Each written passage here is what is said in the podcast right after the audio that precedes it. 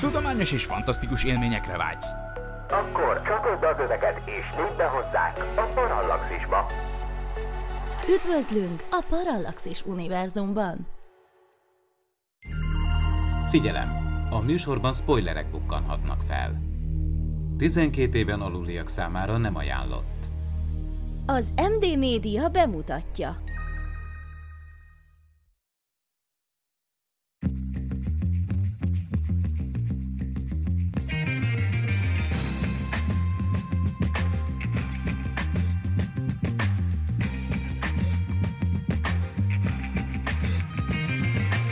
Ez itt a Média Zabálók, a Parallaxis Univerzum médiaipari podcastje. Sok szeretettel köszöntök mindenkit, ez a Média Zabálók hetedik része itt a Parallaxis Univerzumban a mikrofonnál Horváth Ádám Tamás.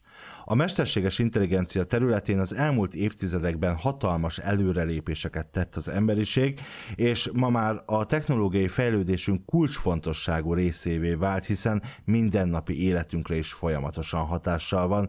Mai adásunkban erről fogunk beszélgetni állandó társaimmal, akiket sok szeretettel köszöntök, elsőként Barkóci Norbi digitális tartalomkészítő magyar vitézt. Szia Norbi! Köszöntöm a hallgatókat, sziasztok! És Kubatovics Áron kommunikációs képviselő Honvédet. Szia Áron! Szervusztok! Én is üdvözlöm a hallgatókat. Mielőtt belekezdenénk mai beszélgetésünkbe, ne felejtsetek el lájkolni és feliratkozni. Premier előtti tartalmakért, valamint a Parallaxis Podcast hosszabb, exkluzív változatáért pedig fizessetek elő a patreon.com per Parallaxis oldalon keresztül, ahol most egy speciális rezsicsökkentett támogatói csomagot is találtok.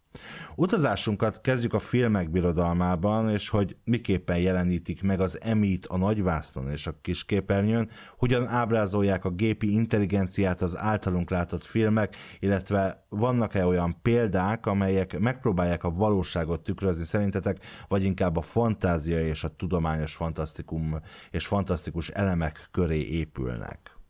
Hát ugye a filmekben azért már eléggé, mm, elég régóta ez jelen van, meg, meg mint, mint téma. A science fiction-nel, hát gyanítom, hogy egy idősben most pontos adatok nincsenek a fejembe, de hát azért ez, ez, ez a témakör elég régóta uh, foglalkoztatja az embert, és, és ezeket különböző könyvekbe, regényekbe, ezt már sokszor, sokféleképpen sok ember megírta, feldolgozta, és filmek tekintetében is um, azért eléggé, elég sok példát találunk ezekre, a, tehát a mesterséges intelligencia témakörére. Szerintem az egyik ilyen, egyik ilyen nagy klasszikus, az, az ugye Spielbergnek a, a filmje, aminek azt hiszem, hogy a mesterséges intelligencia, vagy nem is tudom már mi a magyar címe, a Jude film még a 90-es évekből, talán, vagy 2000-es évek eleje, úgyhogy az, az, az biztos sokan emléksz, vagy az sokaknak megvan, és hát ezt is, mint sok más témakört, pozitív, negatív oldalról, több különböző műfajban, tehát számos, számos oldalról már körüljárták. Azt hittem, hogy a klasszikus Held hozott be az, az Arthur C. Clarke-nak a, a 2001 űrodaszáját, mint, mint a klasszikus, de igen, valóban a Spielberg AI című filmében ott, ott már egészen hogy is mondjam, csak szó, átérhető volt ott a mesterséges intelligencia ábrázolva. Van szerencsém egyébként ismerni ilyen watson aki az AI mesterséges értelem az emlegetett Spielberg filmnek a forgatókönyvírója, és ugye ezt a filmet egyébként még Kubrickkal kezdték el közösen, tehát ugye csak, hogy mert említetted a Holt, akit én is csodálkoztam, hogy Norbi nem őt mondtad Őt mondtad egyébként? Ez is jó kérdés, hogy őt mondtad, vagy azt mondtad. Szerintetek? Én, én, én, én készülök a jövőre, én mindig őtnek mondom, és megköszönöm, hogyha nekem segít, és üdvözlöm, amikor először találkozom vele. Tehát én, én készülök a jövőre, én biztosan, hogy biztos vagyok ezzel a dologgal kapcsolatban. És ha a magyar nyelven is különbség lenne a női és a férfi névmás közt, akkor, akkor mit mondanál? Akkor a hangja ítélné meg, hogy hi vagy si, vagy, vagy mondjuk mindig hi lenne. Ugye szokták mondani, az űrhajók azok, meg a hajók azok mindig nők. Hát az itt, az angol ugye ad lehetőséget egy harmadikra is, ugye az itt, ittre, de hát nem tudom, magyarban erre szerencsére, vagy nem szerencsére nincs, nincs szükség. Magyar az ennyire progresszív nyelv, hogy már gender semleges, tudjuk jól. Olyannyira, hogy ha jól tudom, most már Amerikában legalábbis kezd elterjedni a day kifejezés, tehát lehet, hogy így, így kellene majd használni használni. Én, én egy ilyen marad csávó vagyok, én valószínűleg férfiként gondolok rá, miközben pedig PC lenne nőként valóban, mint egy olyan hajó, az a magyar nyelvben is az, a, a, a, így, mondjuk, hogy olyan hajó. Hát én eh, következetesen nem társítanék hozzá emberi nemet, de nem csak nemet nem, hanem más sem. Tehát nem kicsit távolsággal ö, közelítem én meg ezt a kérdéskört, és hogyha elkezdünk érzelmeket, nemet, stb. ezeket hozzátársítani, akkor ugye felruházzuk olyan emberi tulajdonságokkal, ami szerintem nem feltétlenül szerencsés. Végső soron én még mindig úgy vagyok velük, hogy ezek is eszközök, technológia, tárgy vagy programkód, és ilyen szempontból nem szerencsés, hogyha ezeket használjuk.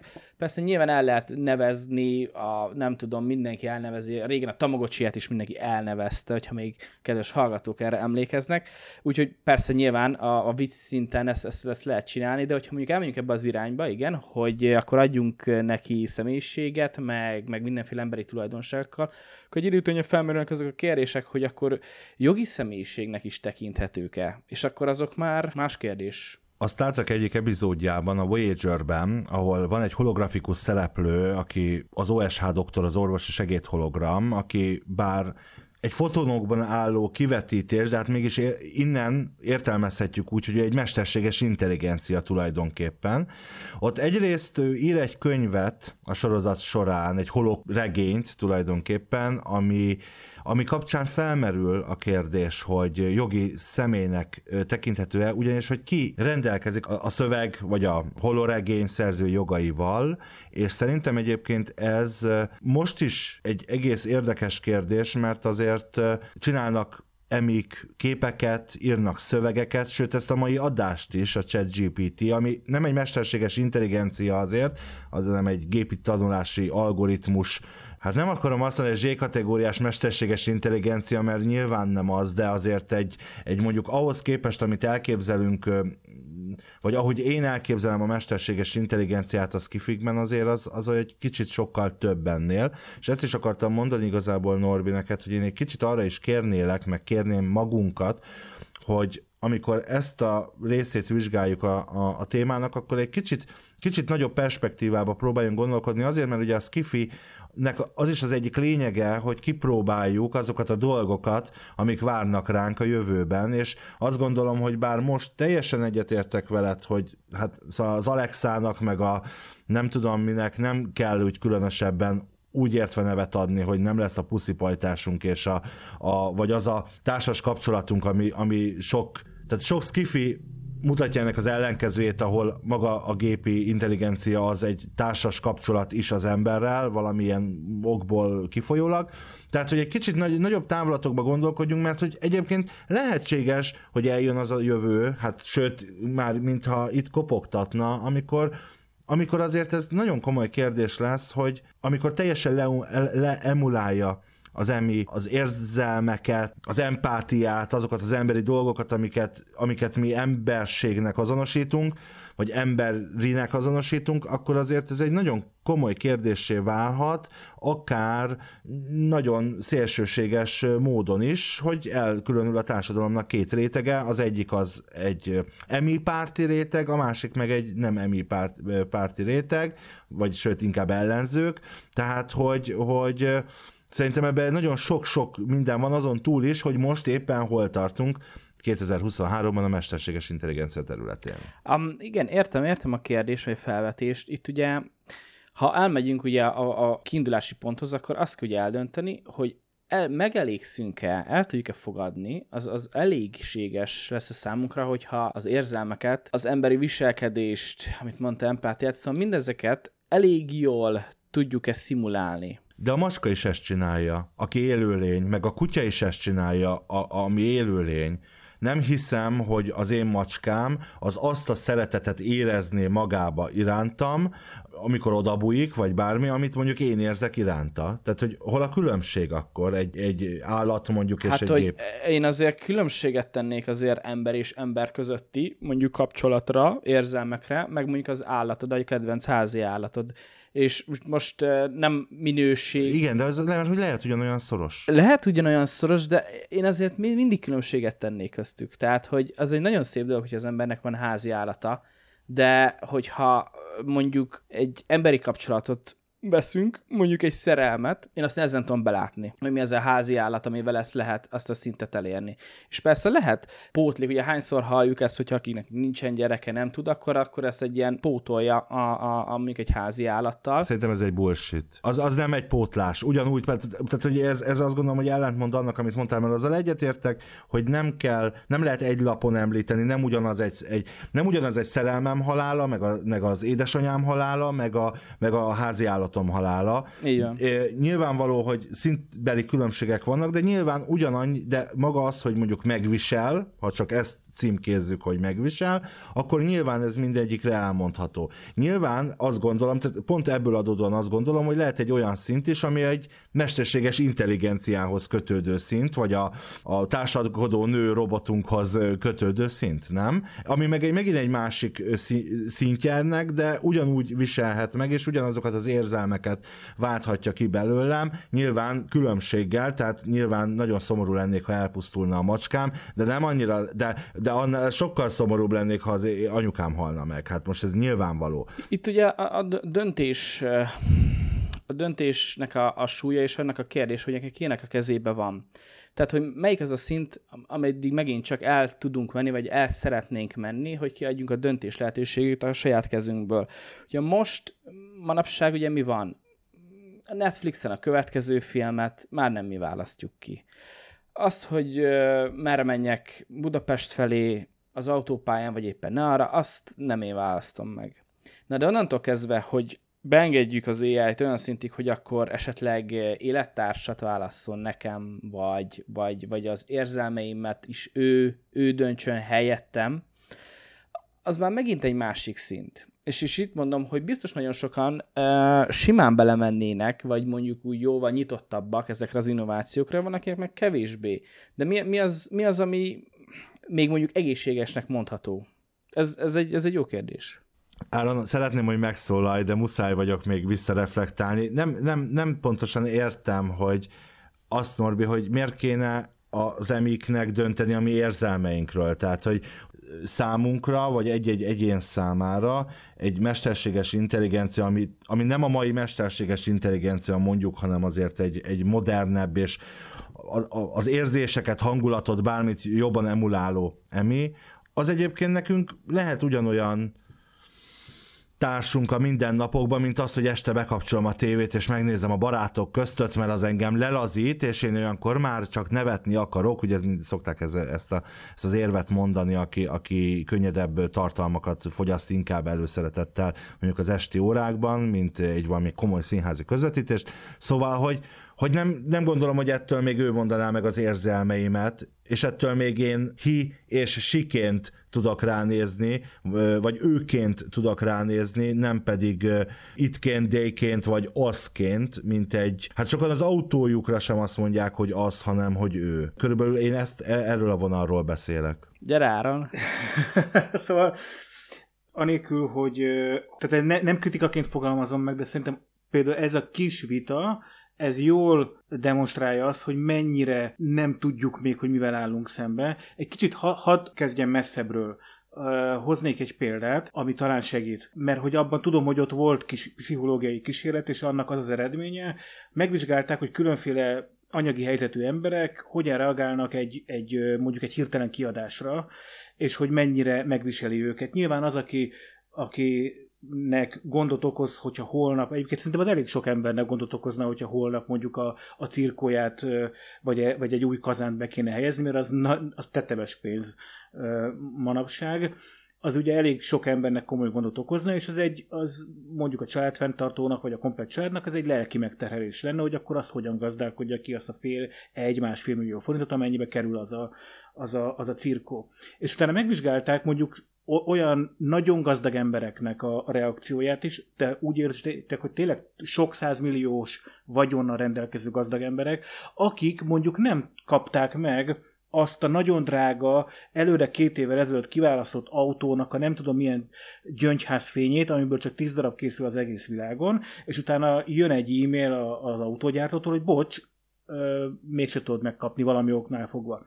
És ugyanolyan pszichológiai reakciója volt neki arra, hogy, hogy az ő problémája, mit akarok ebből kihozni? Az, hogy, az, hogy, hogy amikor behoz, behozunk olyan relatív, vagy olyan fogalmakat, hogy jó, de az szerintem az nem ugyanaz a szint, mint, ez igaz, amikor most így erről beszélünk, de az ember, az ember és annak az érzelmei, azok, azok nagyon hasonlóak tudnak lenni egy állathoz, egy, egy autóhoz, egy mesterséges intelligenciához, és, és bármi máshoz. Nem lebecsülve azt, hogy valaki a gyereke, de igen, tehát, hogy valaki pontosan ugyanolyan érzelmi reakciókat ö, tud megtapasztalni a, a kutyájával vagy a macskájával kapcsolatban, mint a, mint a gyerekével, vagy a nagymamájával, vagy bárki mással kapcsolatban.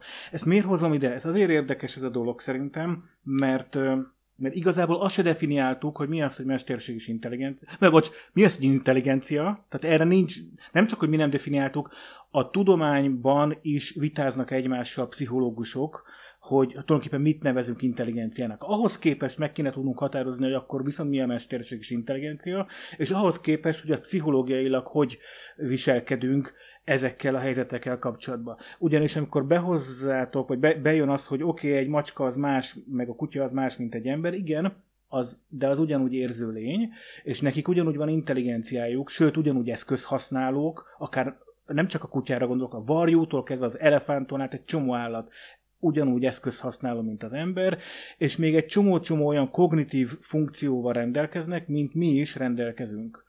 Tehát amíg ezeket a fogalmakat nem tudjuk akár magunk között hárman, vagy a podcast hallgatókkal együtt, aki pár ezer fő, vagy egy tudományos közösséggel nem tudjuk ezeket eldönteni, addig nagyon képlékeny, hogy mit hogy ki hogy viszonyul a mesterséges intelligenciához, és akkor itt jövök be azzal, hogy na pontosan ezek a problémák miatt fogalmazták meg nagyon sokan, hogy annyira gyorsan fejlődik a mesterséges intelligenciának a terepe, hogy egyszerűen nem tudjuk lekövetni sem tudományosan, sem szabályozásban, sem társadalmilag, sem sehogy. ChatGPT, megkérdeztem őt, őt, hogy mit jelent az intelligencia, és írt, leírta felolvasom. Ami szerintem azért is tanulságos, mert ő azért nem egy mesterséges intelligencia, hanem az adataiból kinyert információk alapján ő most összefoglalja. Oké, de erre térjünk majd vissza, mert ez nem egyértelmű most már. Szóval ő azt írja, hogy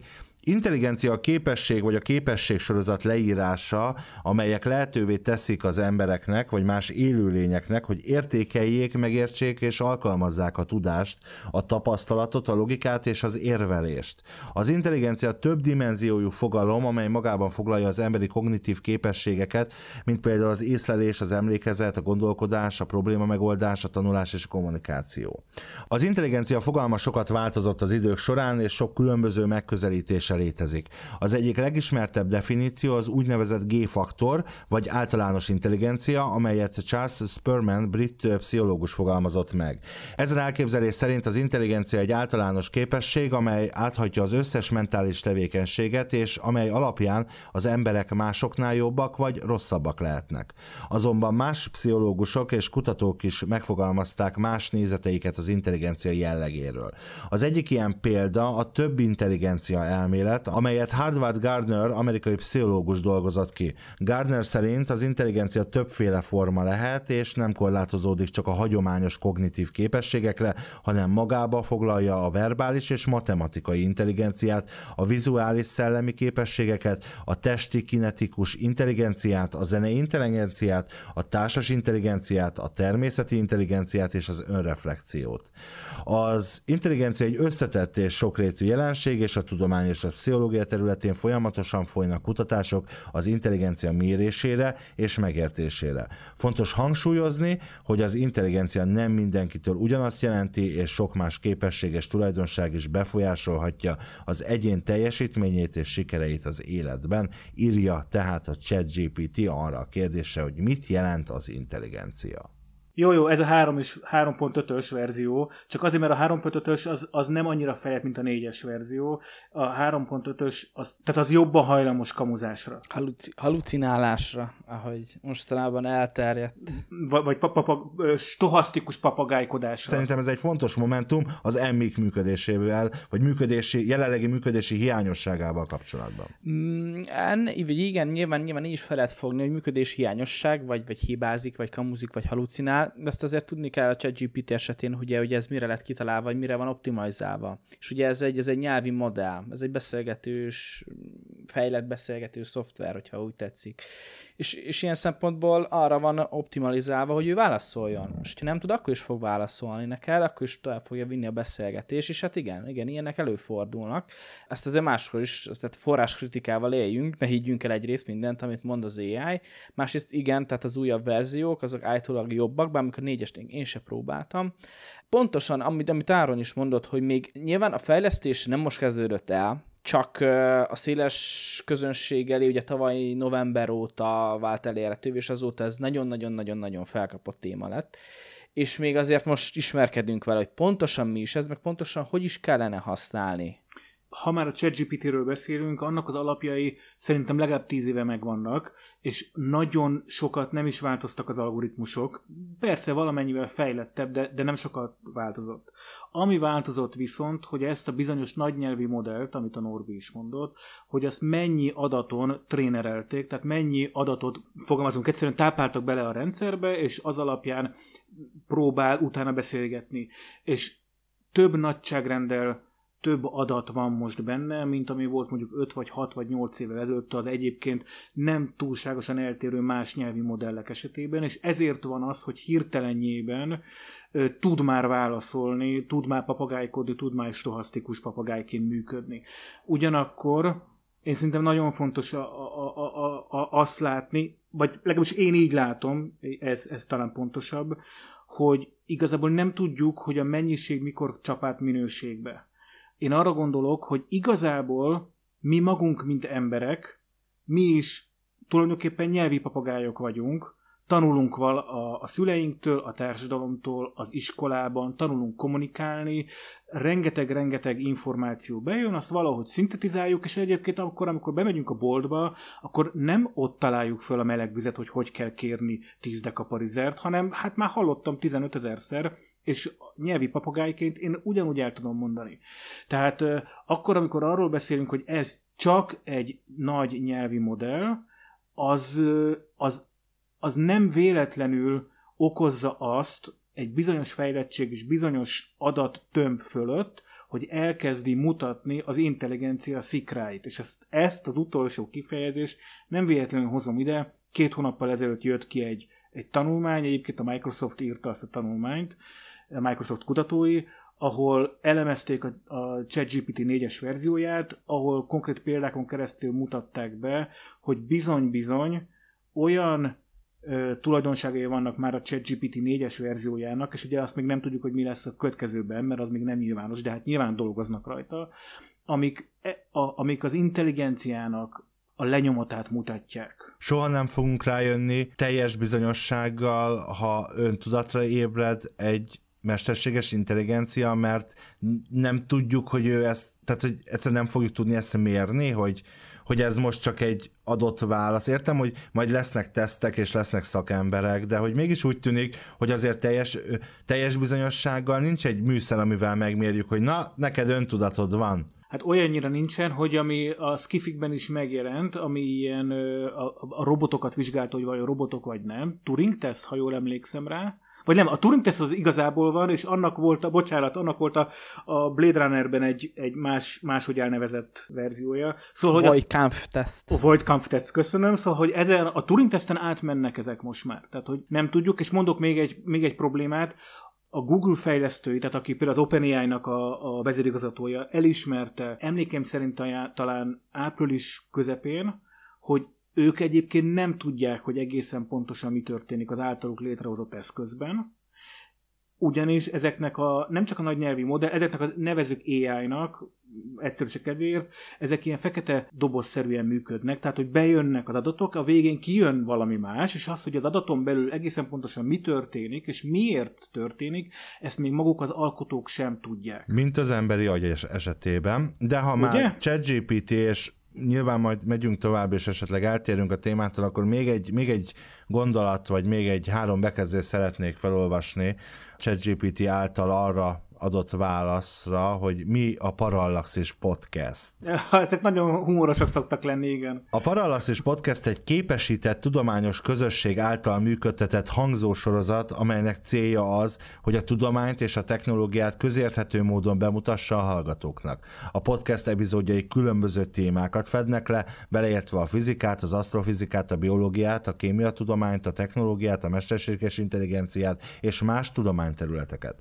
A podcast házigazdái és beszélgető partnerei általában képzett tudósok, kutatók és szakemberek, akik a témákban méreható ismeretekkel rendelkeznek, és képesek azokat közérthető módon átadni. A Parallaxis Podcast arra törekszik, hogy összekapcsolja a tudományt és a mindennapi életet, és érdekes, inspiráló tartalmat nyújtson a tudomány iránt érdeklődő hallgatóknak. Hát figyelj, ha már itt tartunk, bocsánat, hogy így nagyon gyorsan magamhoz ragadom a szót, de én egy másik projekt keretében megkérdeztem áprilisban a ChatGPT-t, hogy én ki vagyok, vagyok, akkor most én is felolvasom nektek, hogy a ChatGPT szerint én kicsoda vagyok.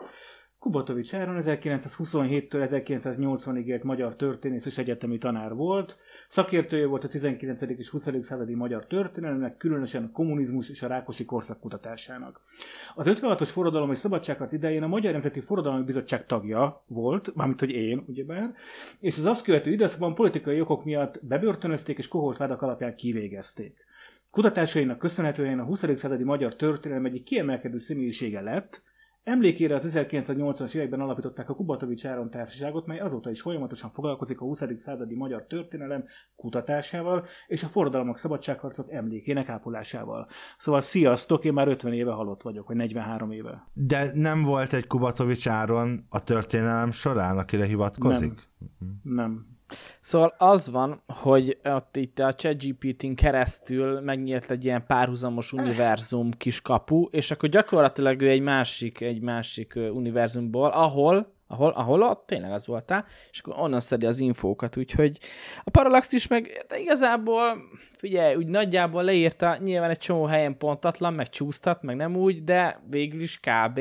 Az távolról hunyorítva nézve. Hát figyelj, az, az biztos, hogy a, hogy a komoly problémákkal fog az emberiség szembesülni a politikailag a, a, a, az, a, a mesterséges intelligencia miatt majd a jövőben, és ez, ez néhány éven belül lesz szerintem.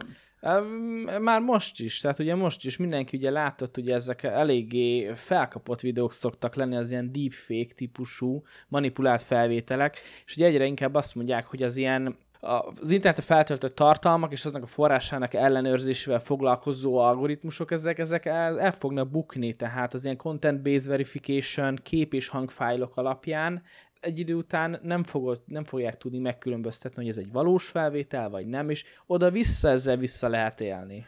Én, én, én ezzel nem értek egyet, mert az oké, okay, hogy egyrészt ez úgy van, mint a doping golósz sportolók és a doping szövetség, mindig jönnek az új doppingszerek, amiket nem lehet hirtelen kimutatni, és nyilván ez egy, egy folyamatos kutatás, hogy vagy ez olyan, mint a rendőrségnek a technológiailag ö, ö, szinten tartania magát a bűnözőkkel szemben. Szóval, hogy ez egy kicsit ugyanolyan dolog szerintem egyébként, ez nem következhet be. Tehát ha a mesterséges intelligencia hamisít valamit, az szerintem egy másik mesterséges intelligencia meg fogja tudni mondani, hogy az hamis. Más kérdés, hogy nyilván, ha nem tudom, 2050-ben hamisít valamit egy mesterséges intelligencia, egy akkori mesterséges intelligencia nem biztos, hogy egy 2023-as szoftver megmondaná, tehát mindig kell fejleszteni, de szerintem ez paralel. Ez, ez paralel, ez ahhoz hasonló, hogy a, autótolvajoknak az eszközei mindig fejlődnek, és ahhoz a lopásgátló eszközök is tartják velük a kapcsolatot, vagy a vírusírtok és a vírusírok, szóval számtalan ilyen példa van a, az életünkben,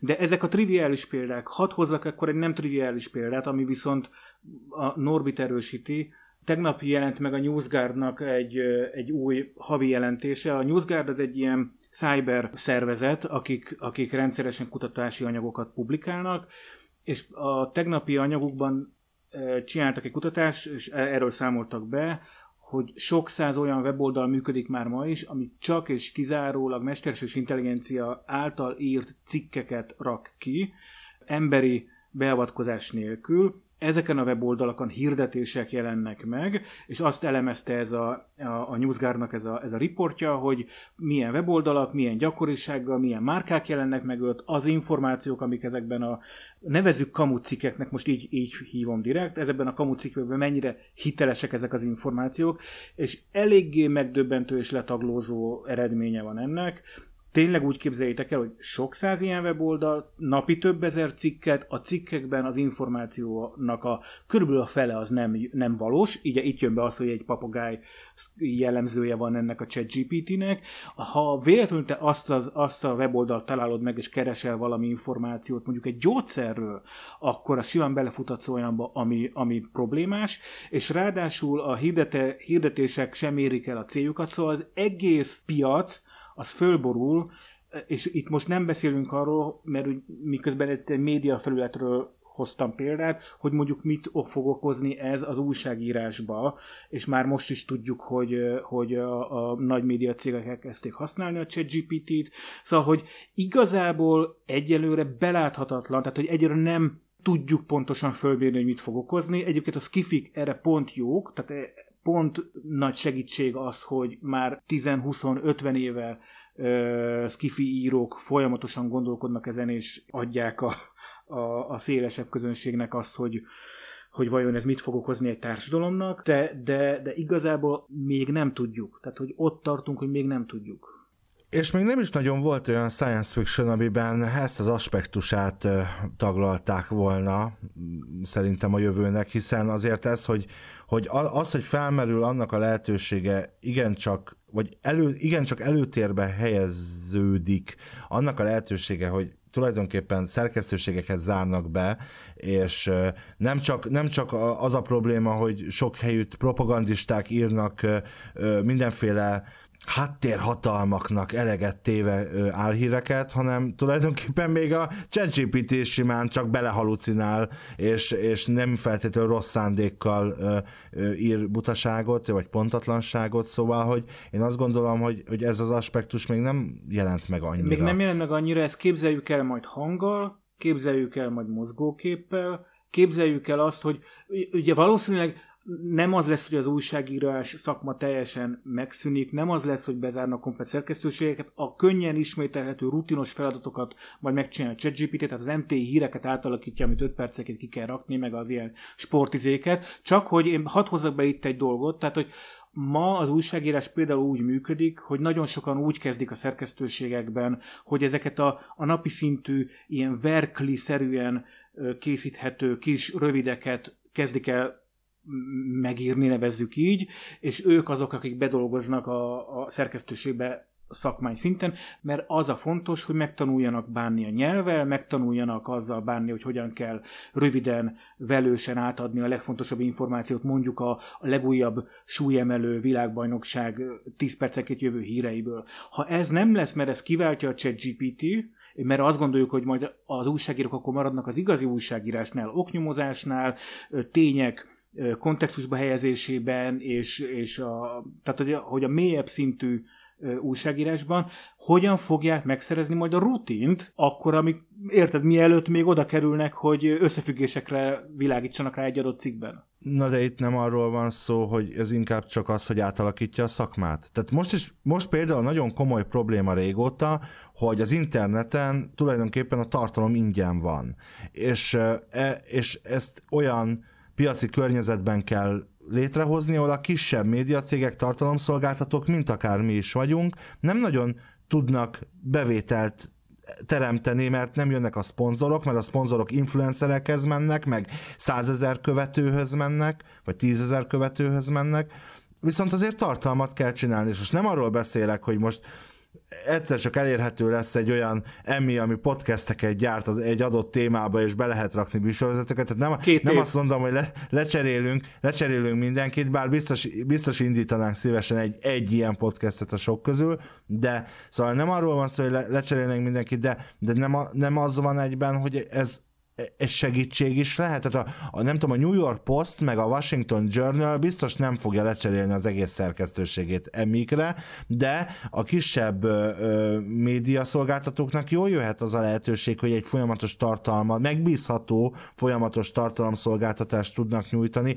megbízható információkat, tehát hogy itt mi például a Parallaxis univerzumban nagyon ritkán használjuk a például a ChatGPT-t arra, hogy mondjuk ö, valami Facebook ö, posztot megírjon, mert so, sokkal tovább tart leellenőrizni azokat a tényeket, amiket leírt, mint az, hogy az ember kútfőből megírjon valamit. Tehát viszont, hogyha működne a, a, a ChatGPT mondjuk megbízhatóan, és tudományos érdekességeket lehetne vele generáltatni minden nap, akkor minden nap lehetne a Parallaxis Univerzum Facebook oldalán nagyon színes, tudományos kis hírek, vagy ilyesmi. Míg most ez gyakorlatilag nem lehetséges, mert kapacitási hiány van sajnos erre. Tehát én azt gondolom, hogy ennek ugyanúgy, hogy mindennek megvan a pozitív, meg a negatív oldala, tehát megvan az, hogy elveszik a munkánkat, mert ide jönnek, a másik meg az, hogy egyébként fejlődik a szakma, és van, van, van akik számára új lehetőségek és perspektívák nyílhatnak ezzel. Ez, ez teljesen, teljesen így van, ez, ez egy nagyon releváns kérdés, és én is beszélgettem saját baráti körömben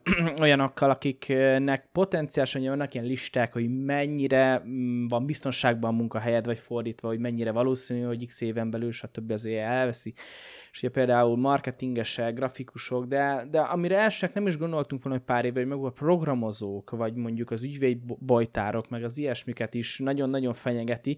Röviden, technológiai ugrás közelébe, vagy valahol ott vagyunk, mint az AI. De ugye erre már volt példa a történelemben korábban, ipari forradalom óta, nyomtatott sajtó, rádió, tévé, internet, okostelefonok, és most AI, stb. is minden alkalommal nyilván megvolt az a réteg, aki elmondta, hogy ez nem jó, régen minden jobb volt, e, innentől kezdve nem lesz munkánk, elveszi a munkát, de sosem volt ez, mindig átalakult, mint sem az, hogy nyilván megszűntek, nyilván rövid távon persze, persze, rövid távon biztosan jelentkezhetnek ilyenek, hogy kirúgnak szerkesztőségeket, nem vesznek fel, fel a Netflixhez, Netflixhez fordítókat, mert nem kell, de át fognak alakulni ezek a munkakörök, és a sokkal fontosabb, hogy most a kezdetleges pánik helyett, én azt mondom, hogy ha olyan annyi beállítottságunk és nyitottak vagyunk új technológiára, akkor ezzel ismerkedjünk meg, tanuljuk meg, hogyan kell használni, az sosem árthat, hogyha, hogyha egy kicsit uh, tanul az ember, vagy mondjuk még ne Isten szakmát is válthat, um, azért ez nem lehetetlen, csak, csak nyilván elhatározás kérdése. Biztos vannak olyanok, amiket sokkal jobban fog érinteni, de még inkább, mint ugye beszéltünk arról, hogy mint a skifikben, hogy hogy jelennek meg, és ugye nem teljesen egészen az van még most legalábbis, hanem inkább ilyen kiegészítő funkcióba. Ugye a telefonunkba, órák, órákba, évek óta már ott van az AI, de sokkal kisebb és specifikusabb feladatokat ellátva. Úgyhogy ugyanígy ezeket az eszközöket is meg kell tanulnunk használni, meg hogy hogyan használni, meg egy csomó uh, hátrányosságát vagy hiányosságát már említettük ugye a nyelvi modelleknek is, és más típusú ilyeneknek is ezek megvannak, úgyhogy ne féljünk ettől, hogy, hogy elveszik a munkánkat, és onnantól kezdve nem fogunk tudni dolgozni, tanuljuk meg inkább használni őket. A, én abban a furcsa helyzetben vagyok, hogy most már sok ilyen techno, nem, technológiai ugrás nem éltem meg sokat, de az elmúlt 20-30 évben rengeteg új technológiával sikerült megismerkednem, és mindegyiknél úgy voltam, mint amit te most mondasz, Norbi,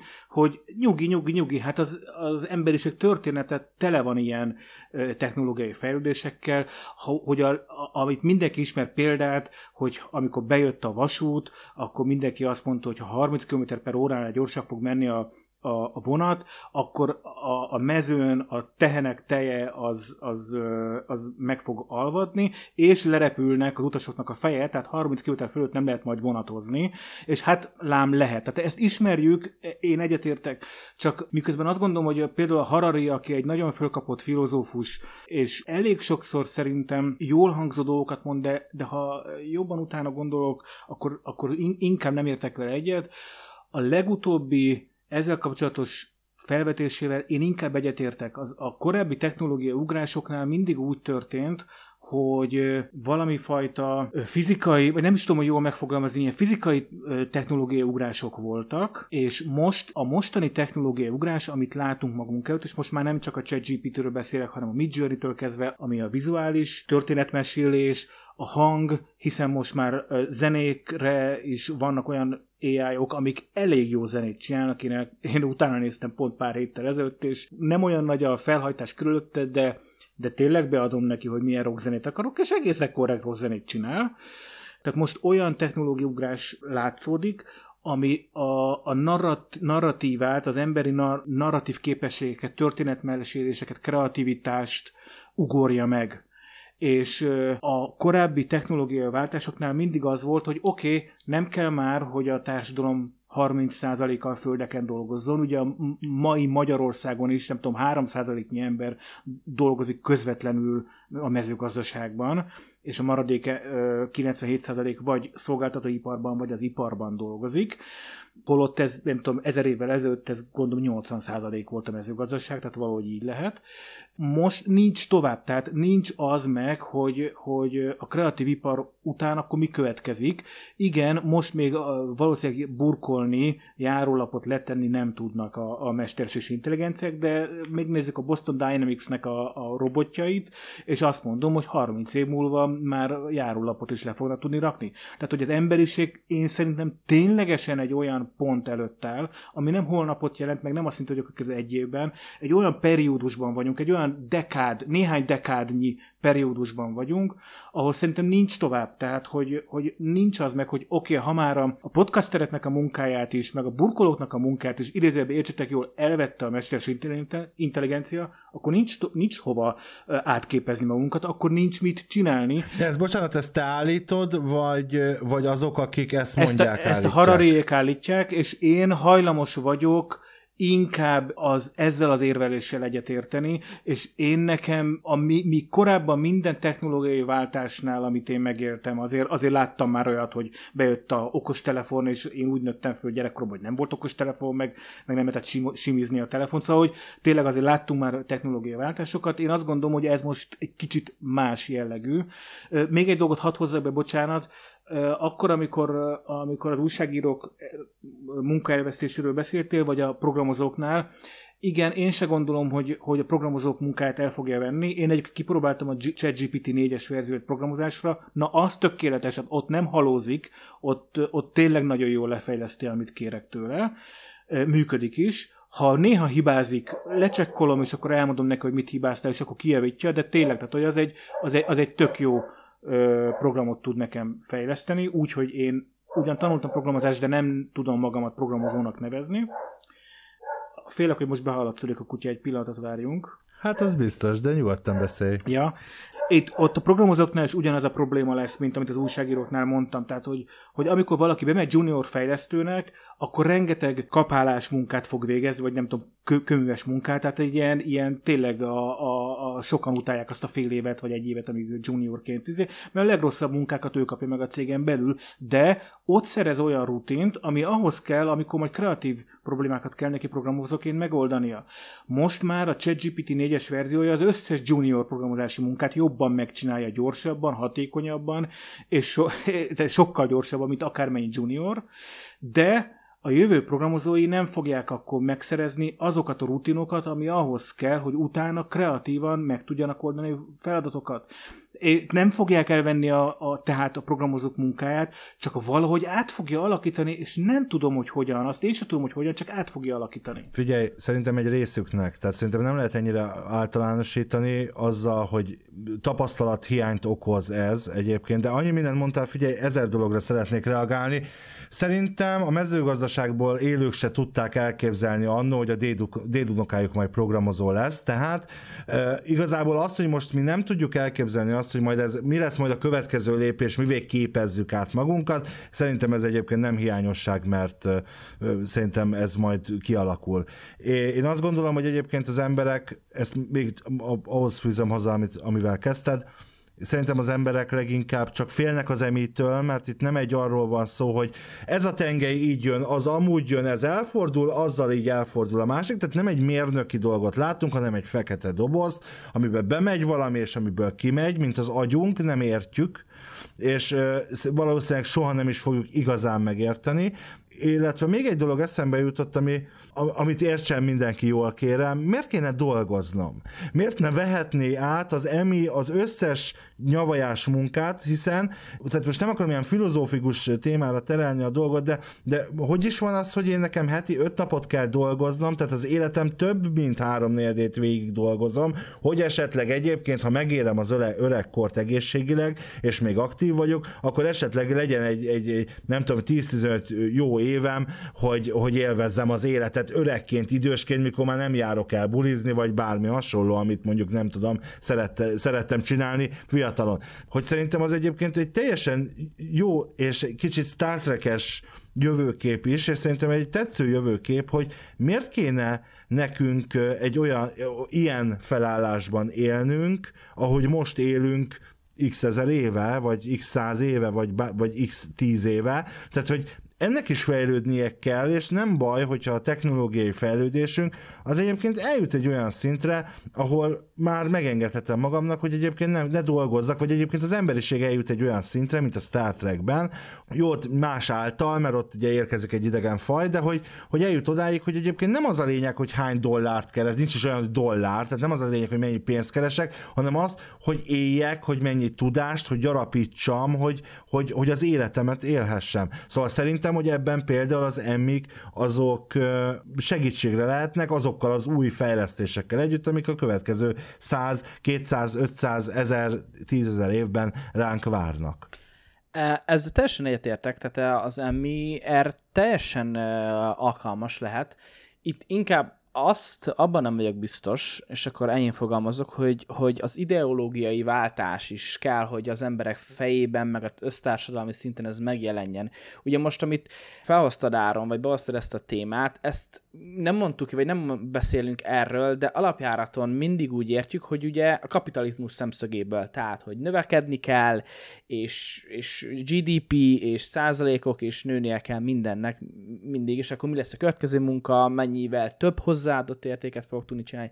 Na igen, na de mi van akkor, hogyha ezen megpróbálunk változtatni, és ez milyen jó alkalom erre, és már ez nem is annyira távol a jövő, hogy mondjuk négy napos munkahét. Ugye már Magyarországon is ismerünk olyan cégeket, oké, okay, tesztjelleggel, egy-egy részleg, stb., de azért nem olyan nagyon távoli jövőről beszélünk, hogy igen, négy napos munkahetünk legyen. És alap... még az is több, mint amennyi kéne. Hát mi, pont, fordítva de kéne. Mondjuk, igen, igen, igen, de az irány, hogyha megnézed, tehát, hogy az én mondjuk szüleim, na, nagyszüleim még ugye hat napot dolgoztak, még a szombat az teljesen magától értető munkanap volt, most már ugye öt napot dolgozunk, most már itt van a négy.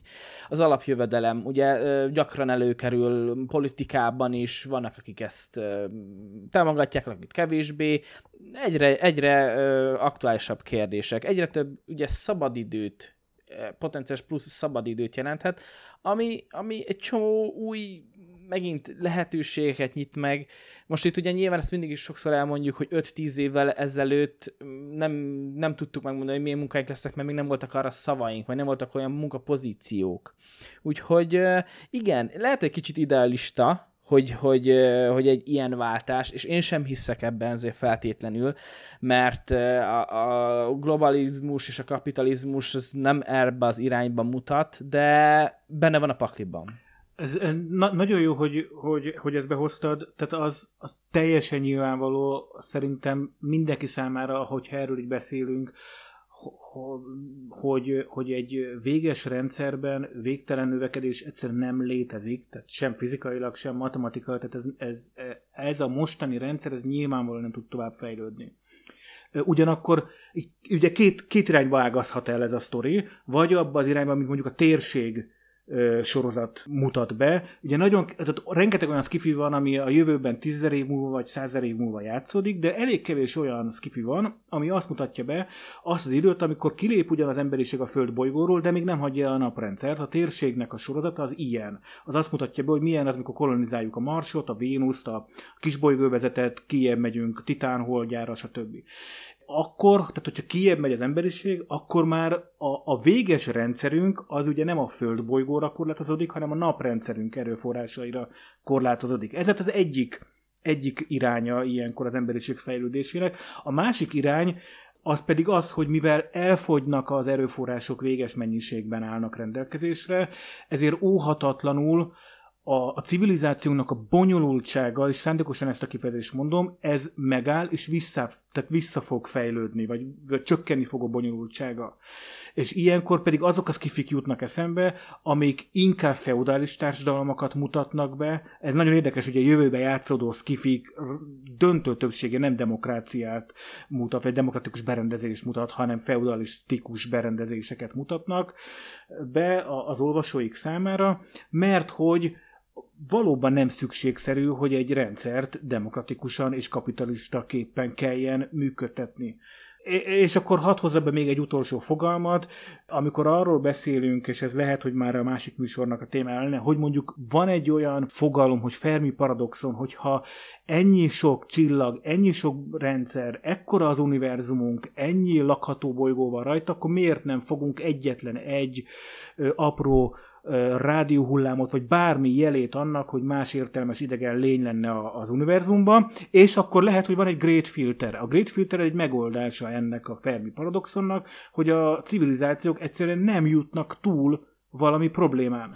Én, én csak simán azt gondolom, hogy azért, mert van egy határ, a fénysebesség, aminél gyorsabban nem tudnak jönni a rádióhullámok, és ezáltal mire eljut esetleg mondjuk egy civilizáció tévéműsora ide, addigra már réges-rég kihaltak, és ahhoz még egyébként nagyon friss sek vagyunk mi is, tehát nem olyan régen vagyunk itt. Tehát már lehet, hogy egyébként már foghattunk volna nagyon sok minden, de ne felejtsük el, hogy azért csak még csak azt tudom mondani, hogy egy-kétszáz éve fogjuk a rádióhullámokat, mert az is kicsit, kicsit durva túlzás, tehát hogy, hogy azért ennek még az elején vagyunk, de én azt gondolom amúgy, még amit korábban mondtatok, hogy én szerintem csak simán lelakjuk ezt a bolygót, a gazdagok meg lelépnek, mint az Elysium az Árt Világ című filmben. De mivel a műsor vége fele tartunk, ezért egy utolsó kérdést engedjetek meg, mert én az, azon gondolkodtam, hogy mi lenne számomra a legideálisabb emmi, hogy olyan lenne mondjuk, mint az Én a robotban, ahol egy ilyen asszisztens, aki ha kell, akkor főz, ha kell, akkor meg lemészárol, mert Viki bekattan, tehát, hogy mi lenne a, most nem a negatív oldalát nézve, de hogy mi lenne a számotokra az ideális emmi. Tehát mondjuk én örülnék egy parallaxis emminek, aki kézbe tartja itt a menedzser itt a parallaxis dolgait, mindjárt egy gördülékenyebb ö, tartalomszolgáltatást kapnának a kedves hallgatók, nézők, követők, ö, és ö, nyilván ami rólunk is egy csomó terhet le, levenne. Tehát a kérdés az az, hogy számotokra milyen Emmi lenne az ideális a magánéletetekben? Jó kérdés. Most első körben ami eszembe jut, ez valamilyen asszisztensi funkció, és nyilván egy csomó ilyen AI tool már létezik, de egy olyan szintű... De mit csinálna? Igen, igen, igen, tehát, egy, tehát olyan szintű uh, asszisztensre gondolok, ami, ami tényleg az, az élet minden részére kiterjedően azokat a dolgokat, amik repetitívek, vagy ne, én, én, személyesen nem szeretek csinálni a munkámba, vagy mondjuk a hobbimba is van olyan részfeladat, amit, amit annyira nem szeretek, akkor ezeket így ki lehet így szervezni neki, és én tudok faszán haladni azokkal a dolgokkal, amiket szeretek csinálni, nem tudom, a kreatív dolgokkal, videóvágással, podcast felvétellel, de onnantól kezdve, hogy most itt letettük a hívást, szépen vágja meg szépen töltse fel, csináljon borítóképet, írja meg a szöveget hozzá, posztolja minden felületre az optimális tegekkel, sat, az, az ilyen technikai dolgok, ezeken nekem ne kelljen foglalkozni, ne kelljen ezzel időt töltenem.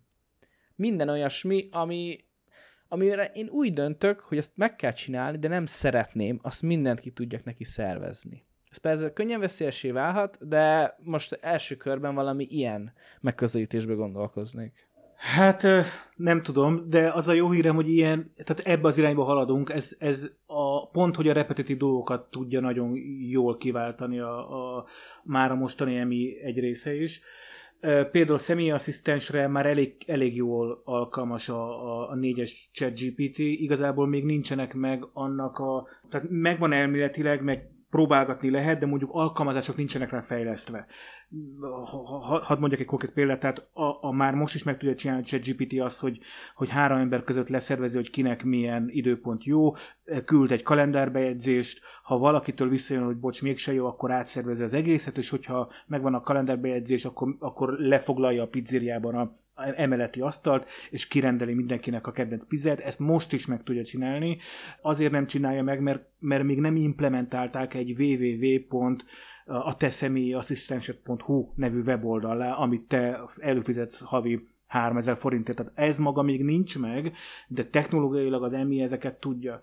Őszintén szólva, nyilván egyébként én is az én személyes életemben ilyeneket szerveznék ki, de az van, hogy hogy a repetitív tevékenységek azok nem haszontalanok igazából. Mert akkor az agyunk szintetizál, tehát hogy a, a, az emberi agy nem tud kizárólag fontosan kreatív lenni, szüksége van az agynak is a pihenésre. 8-tól 4-ig legyél kreatív. I- igen, és a, a, akkor, amikor az ember egyébként azt mondja, hogy jó, akkor én kimegyek sövényt nyírni a személyes életembe, vagy jó, akkor ezt most ezt a, ezt a, a hangot én megvágom, és kiszedem az őzéseket belőle, meg a szüneteket, meg azt a három hibát megtalálom, ami a podcast felvételben hibás volt, és ez egy ilyen repetitív három-négy órás munka, és kicsit unja az ember, de a végére is. Közben a, az emberi agy szintetizálja az elmúlt napokat tök, tök más szintjén a, a, az agy tevékenységének, és ha ezek kiesnek, nincs olyan, hogy akkor a maradék, tehát én csak kreatív tudok lenni. Úgyhogy egyáltalán nem vagyok benne biztos, hogy ez is majd segít nekünk, hogy ezeket a repetitív dolgokat kiszedi. Szóval nem tudom, én, én, én nagyon, tehát azt hiszem halljátok, hogy én inkább a, tehát én most nem a techno-optimista vagyok ebben a, ebben a beszélgetésben, hanem pont a techno-pessimista, és egyáltalán nem vagyok arról meggyőződve, hogy ez nekünk jó lesz. Minden esetre egy jó AI, az biztos vagyok benne, hogy ő Patreonon támogatná a Parallaxist. Ez, ez biztos, igen, igen. Jó vagy, Norbi. Beírjuk a piros pontot médiazabálókkal legközelebb augusztus 7-én érkezünk, akkor az adathalászat korát vizsgáljuk majd meg ugyanebben a felállásban. Barkóci Norbi, Kubatovics Áron és valamennyi munkatársam nevében köszönöm a megtisztelő figyelmet, további kellemes podcast hallgatást kívánok, és ne felejtjétek, ez a formátum annyira tökéletes, hogy kép sem kell hozzá. Sziasztok! Sziasztok! Nem volt elég a tudományból és a fantasztikumból? Olvasd a parallaxis.emtv.hu, lájkold a Facebook oldalunkat, nézd a YouTube csatornánkat, és hallgassd a Szokolébresztőt a Tilos Rádióban. A Tudományos Újságíró Klubja és a Tudományos Ismeretterjesztő Társulat által a Juhari Zsuzsanna díj külön díjával jutalmazott blog podcastjét az MD Media készítette. Kreatív producer Horváth Ádám Tamás. Hamarosan jön a következő rész.